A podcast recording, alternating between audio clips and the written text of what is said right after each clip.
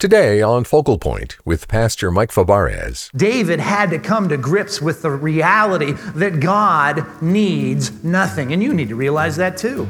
He is the all sufficient, ever eternal, dwelling, powerful, omnipotent King, and He needs nothing from you. What does that mean we don't serve God? There's lots of things we do in response to grace. But grace is all about God needing nothing. That's the foundation of grace.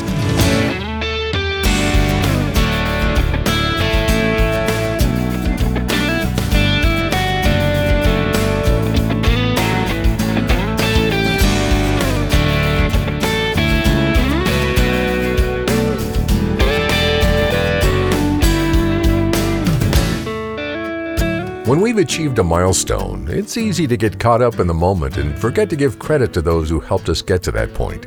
Even the big movie stars experience this when accepting an award. Well, today on Focal Point, Pastor Mike Fabarez is reminding us that not one single achievement is possible without God. Not one. We're pondering the wonderful iniquity in our relationship with God as we continue our study through 2 Samuel. We're starting with a nostalgic sports reference. Well, let's dive in.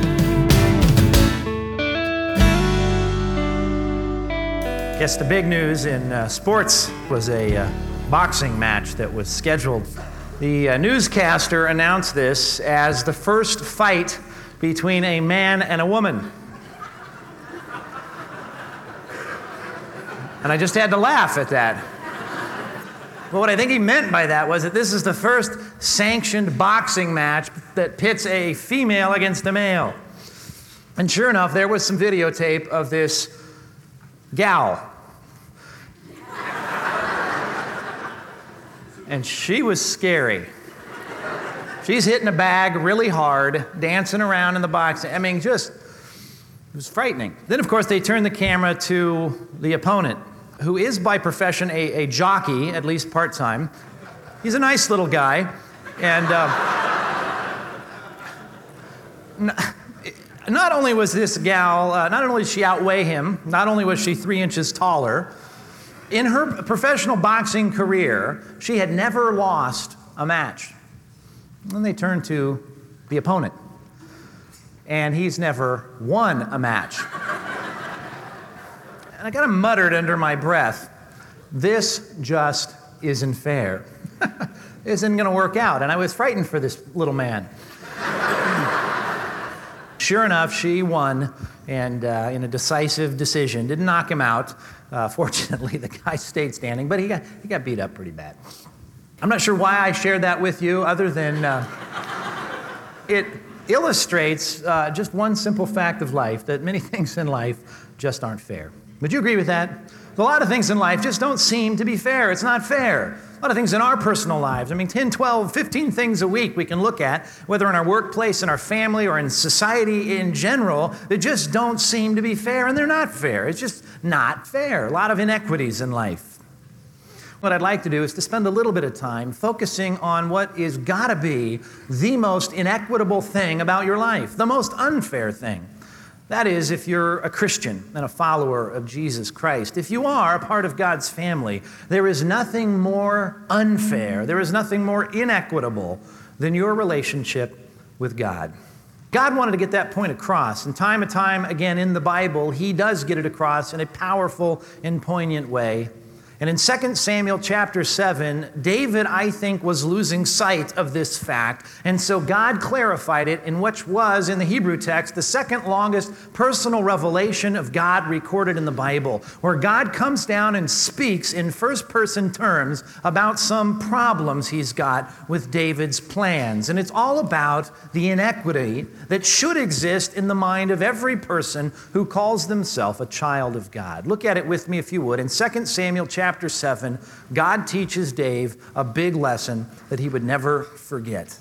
Look at it, the historical context, beginning in verse number 1. It says, After the king was settled in his palace, and Yahweh had given him rest from all his enemies, he said to Nathan the prophet, Here I am living in a palace of cedar, and boy, it's a nice palatial dig, and I love this house that we built and all this work that went into it. But when I, when I look out through the window of my nice home here, I see not too far away, here in Jerusalem, the box, the Ark of the Covenant, the symbol of God's presence amongst his people. And I notice that uh, when it's windy, you can see the corners of this tent that we've put it in flapping in the breeze, and it's just an old, dusty, tabernacle, and it just doesn't quite seem fair that God would bless me with this wonderful, huge, sprawling mansion, and out there would be God's symbol of his presence dwelling in a tent.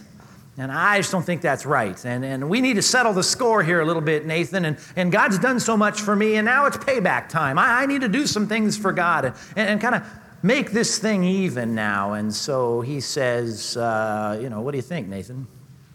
Verse 3 Nathan the prophet commits a pastoral blunder when he doesn't consult God, he doesn't consult his word, he just replies in a very logical, rational, reasonable way. He says, You know what? Whatever you have in mind, it sounds like a good plan, it sounds like a godly idea.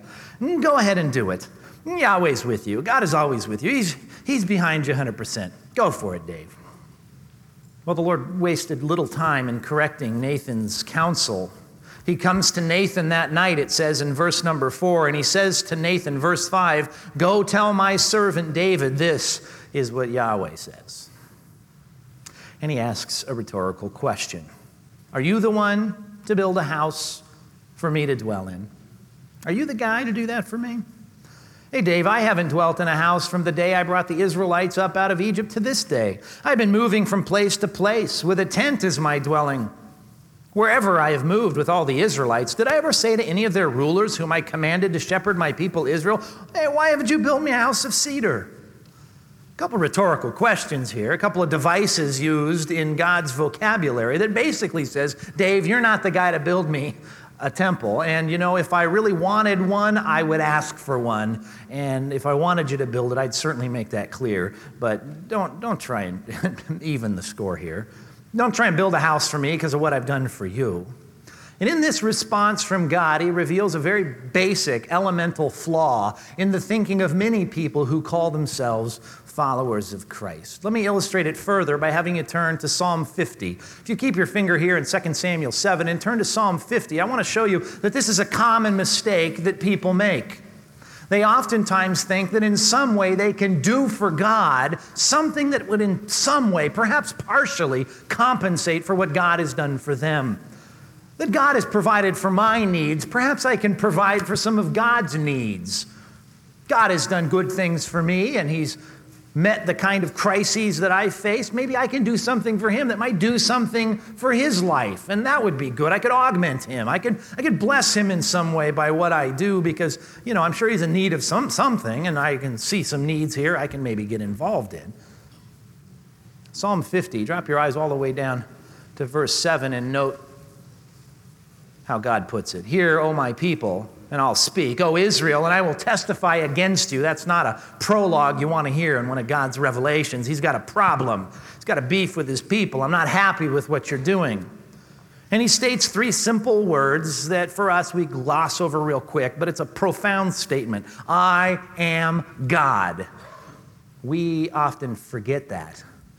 We start treating him like some manager of the universe or some CEO of the, of the cosmos, but he's God. He's more than just the administrator of, of the world. He is the all sufficient one. He is the, the immense, eternal, sovereign, perfect one. He's, he's God. And then he says in the bottom of that verse, I'm your God. Note this in verse 8 I don't rebuke you, he says, for your sacrifices and burnt offerings which are ever before me.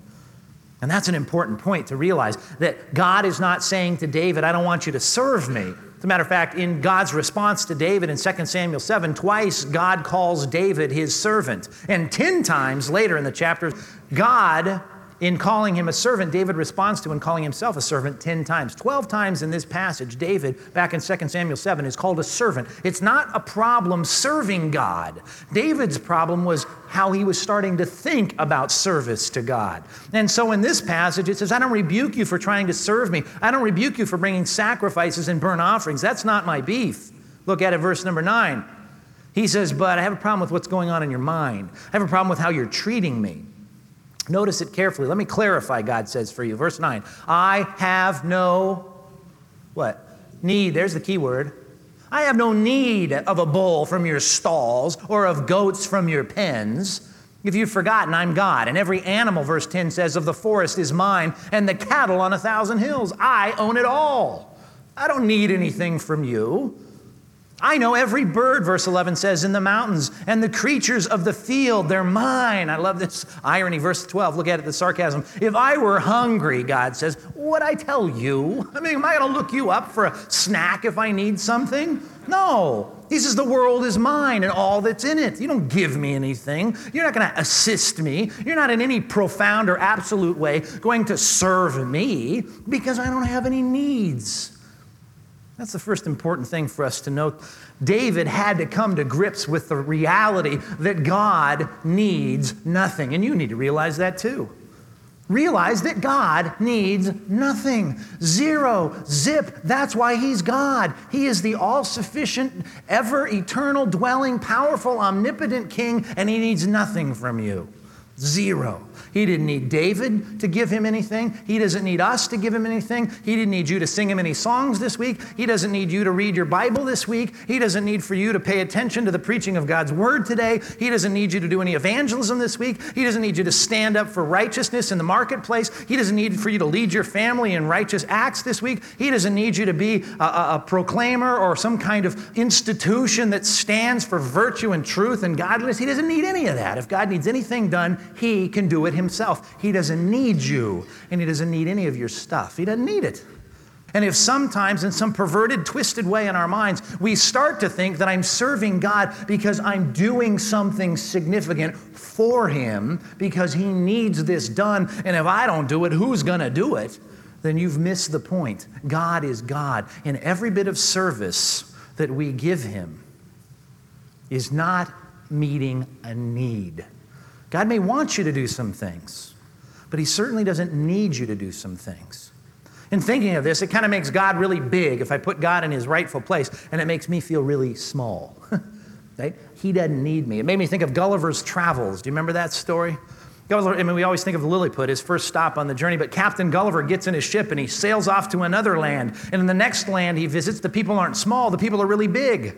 And he tells the story how even the mice in the room that he's set in starts to attack him, and, and there's everything's just gigantic. He talks about how he can't even hardly get up on the bed. It's like scaling a mountain. And he says the plates were like a huge saucer. I could live inside of this. And everything was gigantic. And in the story, the maid picks him up, and he's just a few inches tall in her perspective. And the maid can lift him up and put him from one place, and he's just a little tiny three inch person. And I thought to myself, it's much like Gulliver in a land of huge people coming to the realization that I'm really not much help here. you know what I'm saying? I started thinking about this as I was thumbing through the story, refreshing my mind on this story this week, and I thought about a little three inch person in my office while I was working. And I thought how funny it would be to have a little three inch guy running around on my desk. And I thought, wouldn't it be interesting if that little three inch guy really wanted to help me, right? And let's say I needed a, a book from the bookshelf. Oh, I'll get it. Let me get it. You know? It'd be like, you know, thanks and everything, but you know, I can do that. Or, or you know, maybe I needed a file. Let me, let me go. You know, it's just like, you know, you're not really going to help me. You know, three inch people need to recognize you're no help, right? You're just, you're nothing. You're a little person. And if that illustration starts to give us a little sense of how small we are compared to how big God is, think about the infinite God of the universe looking at anything you might be able to do for Him this week, being impressed with it. Is He really going to be impressed with that? Is He really going to look to you and say, Oh, I really need you to do something for me this week? God has no interests in you doing anything that are going to meet his needs. He needs nothing. Oh, and some of you say, oh, yes, yes, he does. And that's why he created us. Some of you are philosophical and theological, and you're thinking, well, God created us because uh, he needs people to love and he needs people to worship him. Is that, is that right? Does he really need that? Think that through. Have you ever wondered in your thinking about God why it is that we have this bizarre definition of God in the Bible as three in one? That he's one God in essence, but he exists in three persons. Have you ever kind of pondered the, the reality of that? That God in his essence is really a divine fellowship. and therefore needs no one to love because he has someone to love in the person of the Godhead, the three persons of the Godhead. He doesn't need anybody to do anything because he is in himself a self sufficient, autonomous, self supporting, self loving, self serving, self everything because he is everything in all. He is everything he needs. So he didn't create angels so he could have some people to sing him some songs. He didn't create people so he could have someone to love because he was lonely out there in eternity for all time. He didn't do that. He didn't need us, and he doesn't need you. And that is a humbling reality to let sink in cognitively into our minds and allow that to begin to affect our thinking about ourselves. David thinking for just a few moments that perhaps he could pay God back is the most insulting thing that David could do.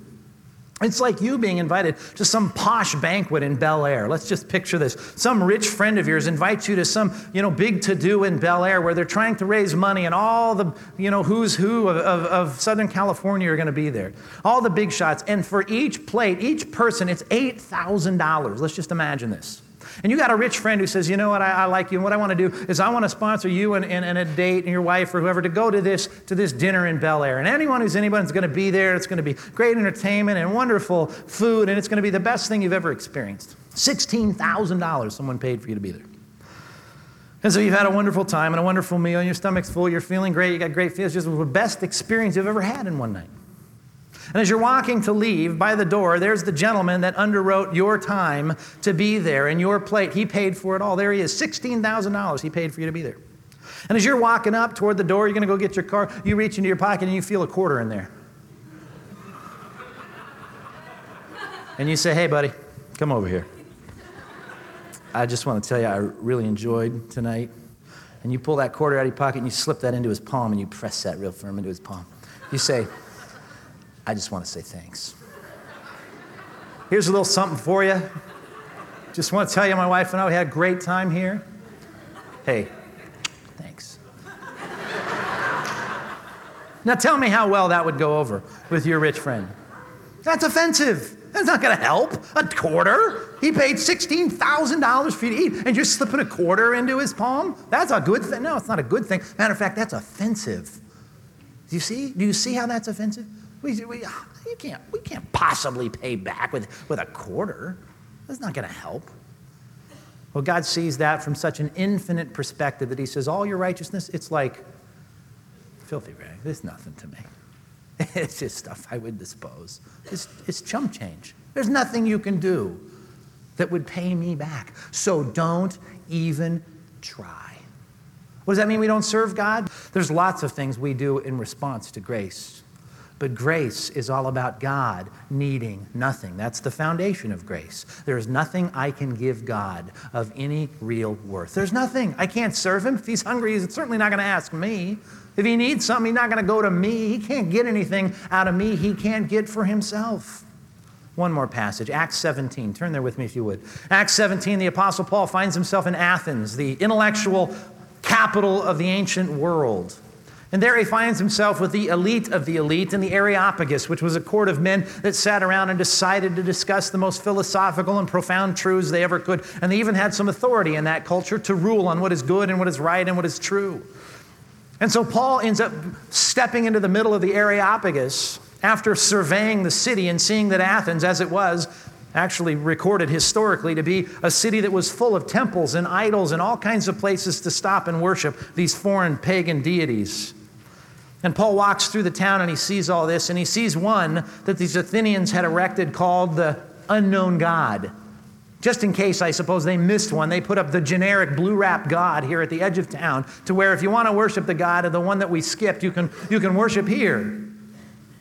And, and Paul says in his heart to himself, I'm sure, you know, these guys have no clue who the real God is. The real God to them is unknown. So he steps up in the court of the Areopagus and he says, You know that unknown God temple you got over here? That's the God I want to talk to you about because you have no idea what he's like. And he starts with a sermon about the reality of God. Look all the way down in the chapter 17 to verse number 24 and notice what the apostle Paul says about God. Foundational truths. Here we go. God who made the world and everything in it. He is the Lord, L O R D. He is the boss. He's the king. He's the sovereign one. He's in charge. He needs nothing. He's the self supporting, self sustaining person. He's king of heaven and of earth. And he doesn't live in temples built with hands. You guys are kidding yourselves. Here's the important verse. Look at it, verse 25. And he is not served by human hands. I love this phrase as if he needed anything. You can't give him anything. You're not going to be able to, to pay him back or give him anything. He doesn't need anything.